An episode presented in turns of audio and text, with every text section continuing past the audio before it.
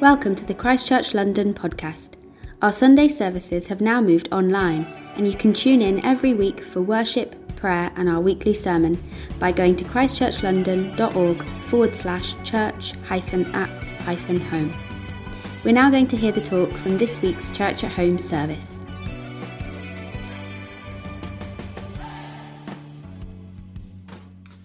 Hi, Christchurch London. Fantastic to be with you today. I want to start today with a story which I hope will not just give inspiration uh, to individuals, to many of us as individuals, but I hope will inspire us as a church right across our five locations of the sort of things uh, that God can do with a relatively small group of people.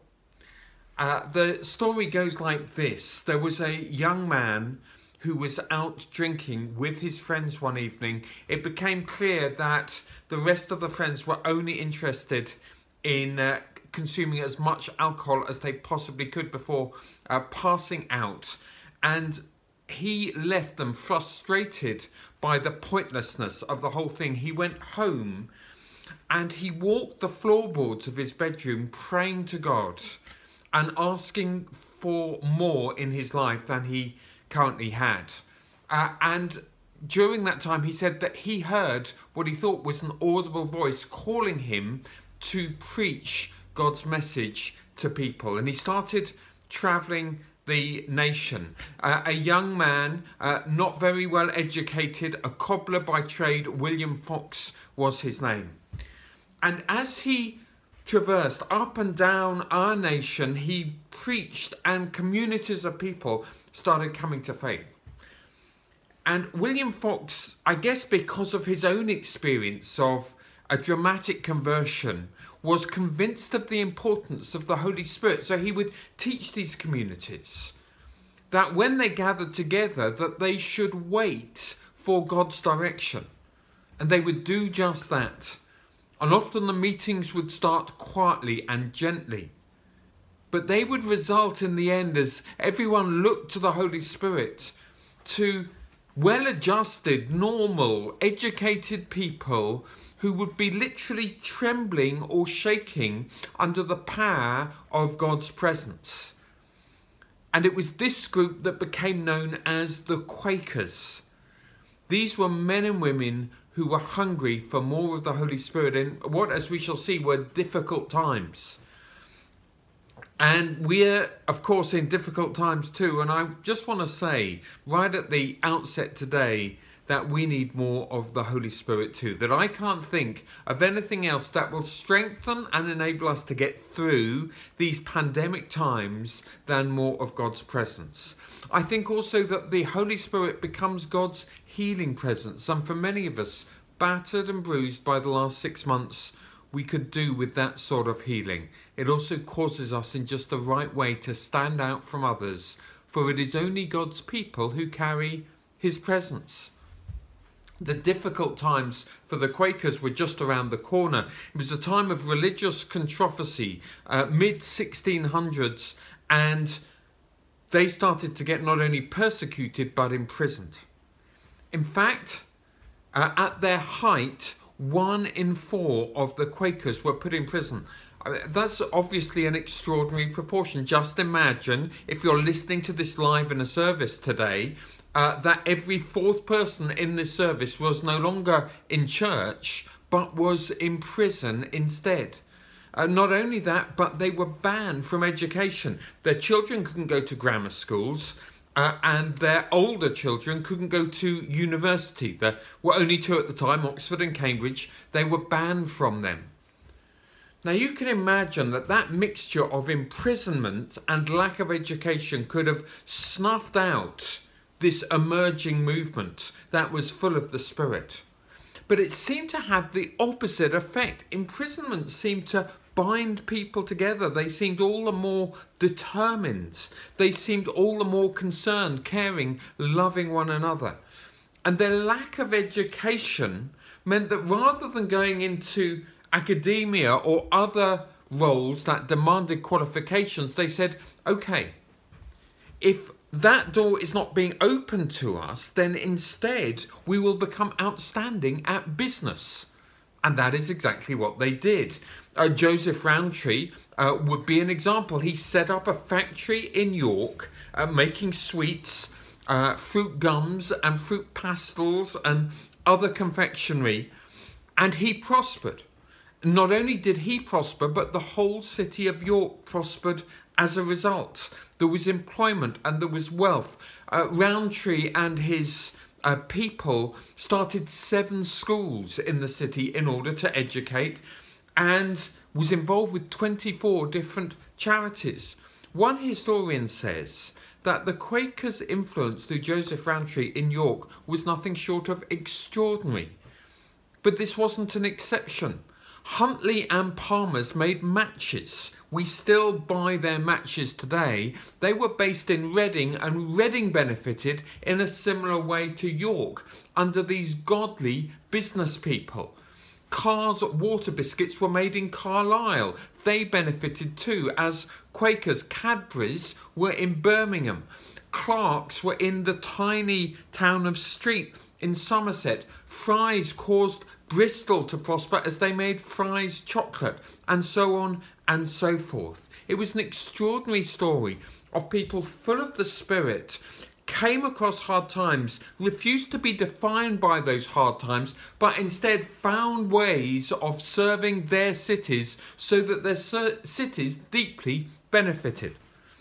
Now, I wanted to start this way today because there were only ever uh, in those early days, at least, 60,000 Quakers. It was a small group.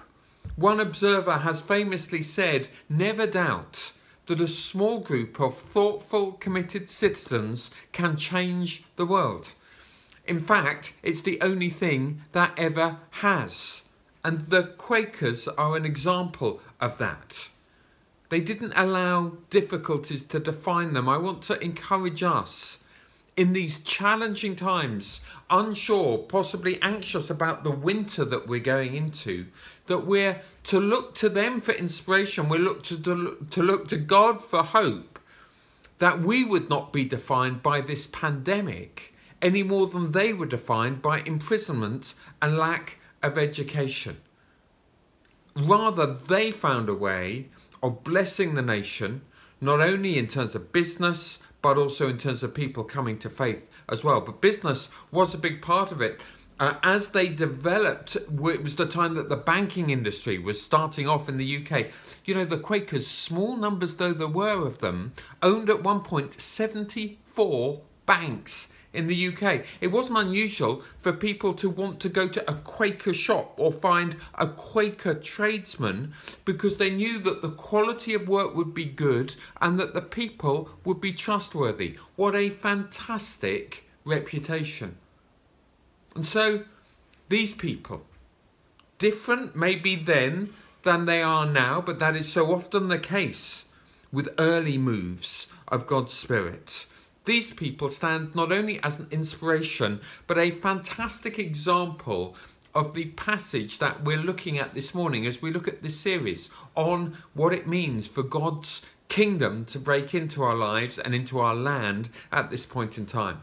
Here are some famous words of Jesus spoken in the Sermon on the Mount, which, of course, in itself, those three chapters of teaching became so deeply ingrained in our culture that many of the teachings would still be held onto by people, not even people of faith, but many people even today.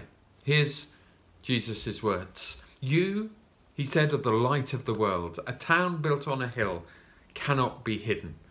Neither do people light a lamp and put it under a bowl. Instead, they put it on its stand and it gives light to everyone in the house.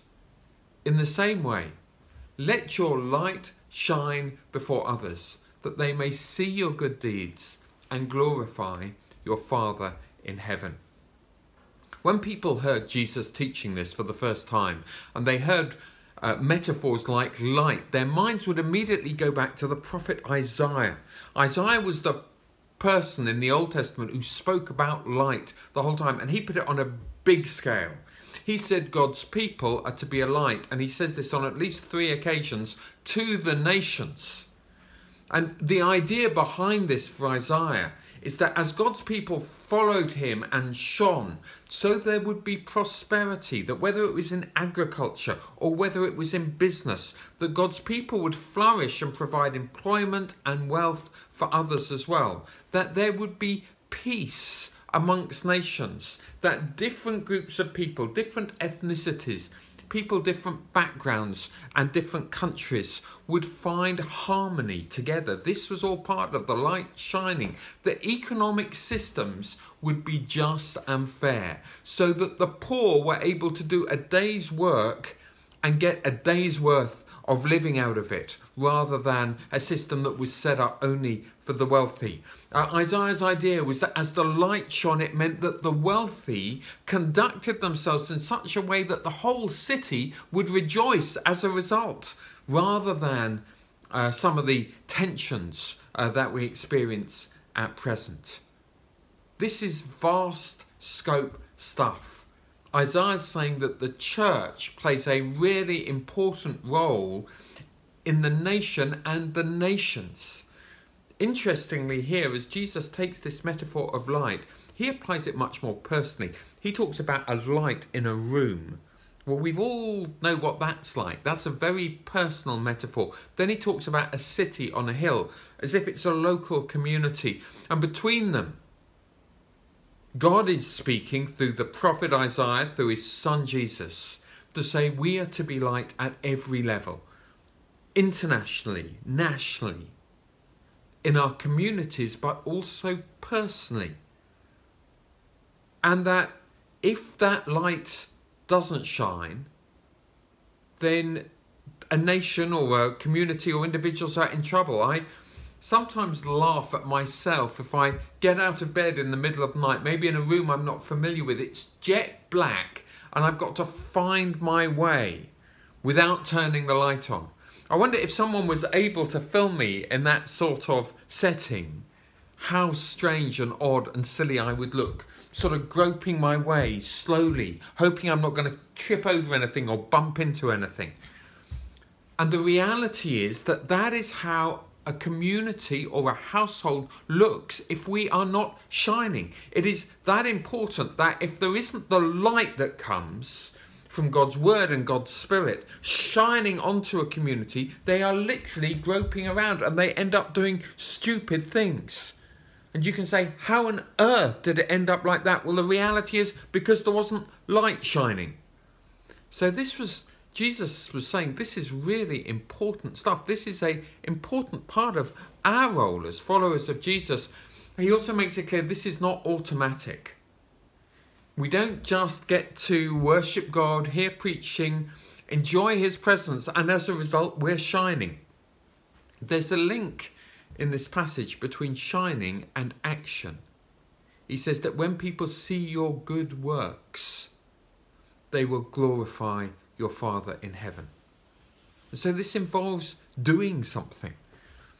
Uh, shortly now, 21st of November, we have the Everything Conference coming up. We'd love you to join us, incidentally, for that. It's all online, three and a half hours. It'll be done on the Saturday morning. And we've done some pre filming just with a couple of our guests, and I got to interview recently Guvna B, award winning rapper, author, businessman, and he was telling me a little bit about how his music career started. He was known, he is known, as a rapper who uses clean or non explicit lyrics. He said he didn't know anyone else in the UK who was singing and writing in that sort of way when he started out. I said to him, What caused you to do it? He said, he said, in the playground at school, he said I would do rap battles and he said I would always win, but the the phrases and the sentences that I would make up, he said, were you know not good. They were insulting and they were crude. And he said my youth leader heard about it, and one day he came to me and he challenged me. And he said, You've got a real gift, but right now you're using it to tear others down. Why don't you use your gift to glorify God and to build others up. And Guvna B said from that day he decided he would use clean lyrics. And as a result, he shines, but actually, to that youth leader, was the light of the world in that moment. Can I ask you, is there someone that you need to challenge to be the light of the world? Maybe you feel the need of that challenge yourself. Is there a risk that you need to take? I wonder how that youth leader felt before he spoke with Guvna B. I wonder whether he hesitated, whether he thought maybe I'm going to lose my relationship.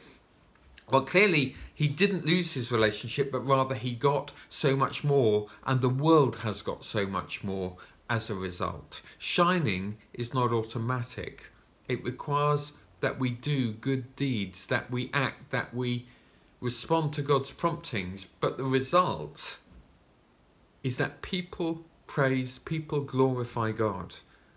As Jesus talks here, these are not just people in the church, people who are part of his people, but these are others looking on as well. And of course, that is what we're after, isn't it? That in all the trouble and the strife and the difficulty, what I want is I want others to see Jesus. I want others to, to glimpse him and see him for how I see him and how we see him.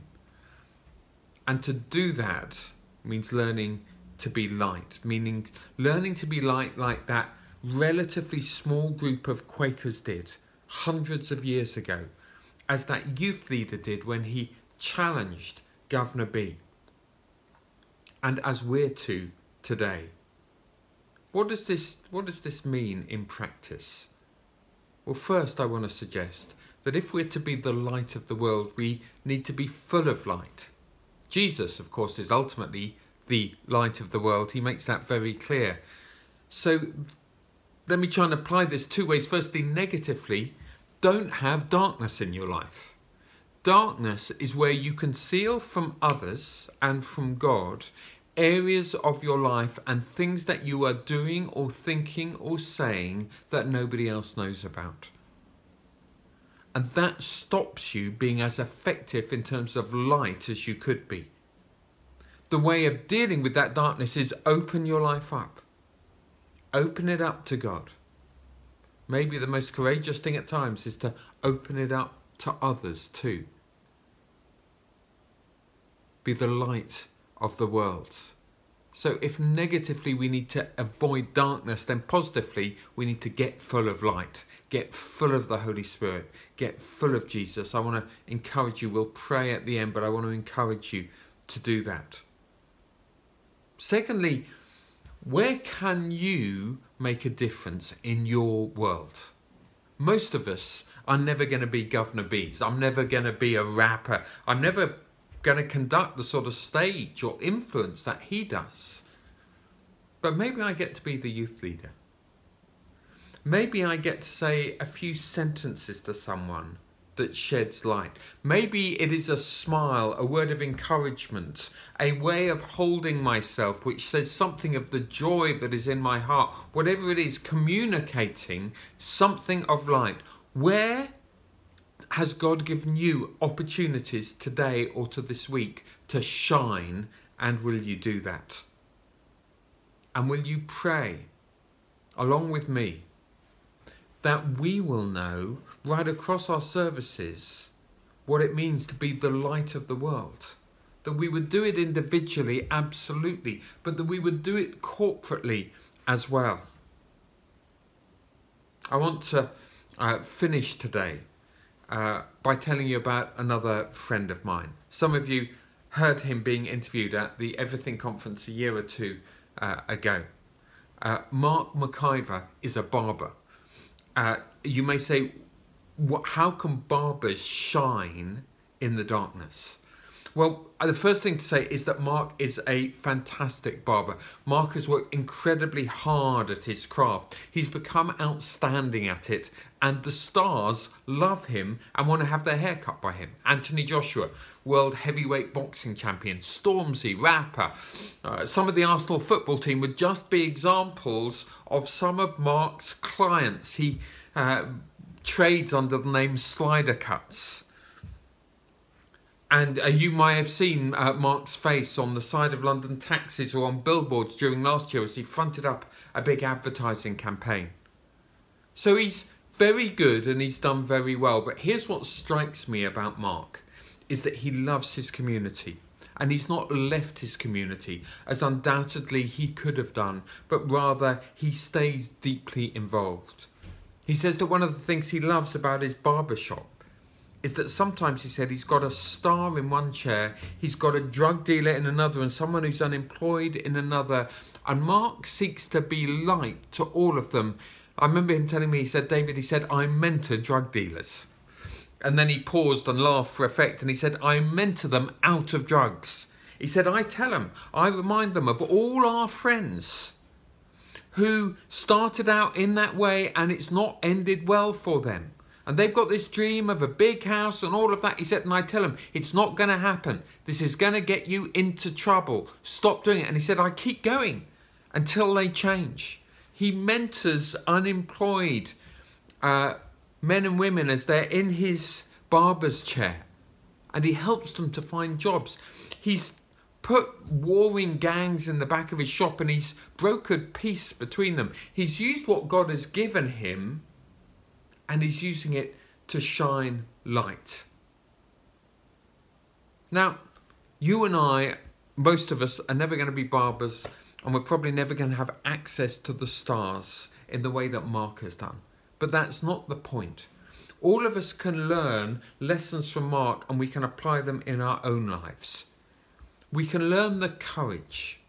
We can learn that anywhere, even a barber's shop, can be a place where the light of God will shine forth.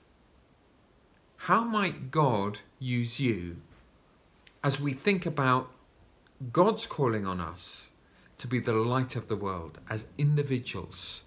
in each of the communities that we represent, whether it's Stockwell or Bethnal Green, whether it's Sutton, whether it's central London, or anywhere else that we get to begin services across this city. I want to pray and I want to ask that God would bless us with His Spirit. And I want to pray for each of us and give us an opportunity. If there's darkness in your life right now, I want to pray and I want to give you an opportunity to open that area to God. And I want to encourage you to, to after that, look for an opportunity, decide to open it to other men or women as well.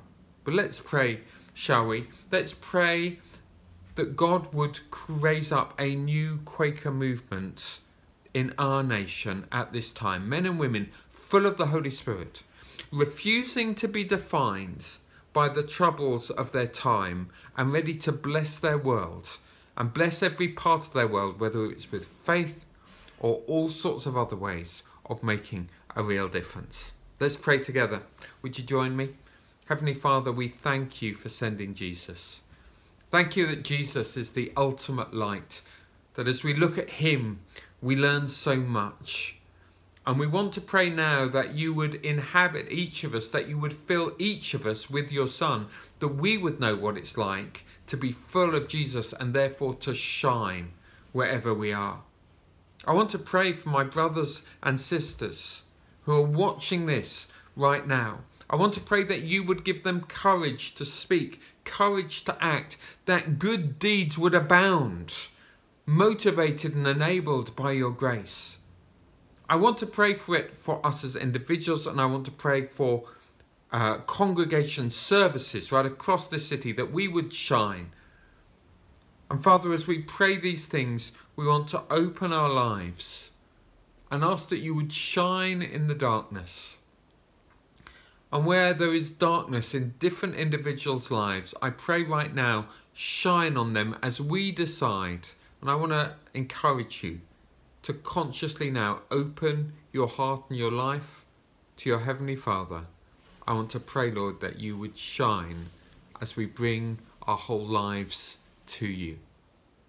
I pray that your spotlight would go through every part, not just revealing, but redeeming not just showing up, but bringing healing and freedom.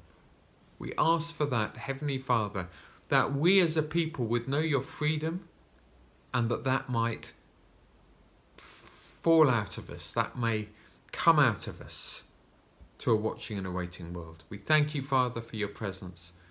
Remain with us now as we continue before you. In Jesus' name, Amen. We hope you enjoyed this talk from the Christchurch London podcast. To hear other talks or find out more about our Sunday services, head to christchurchlondon.org.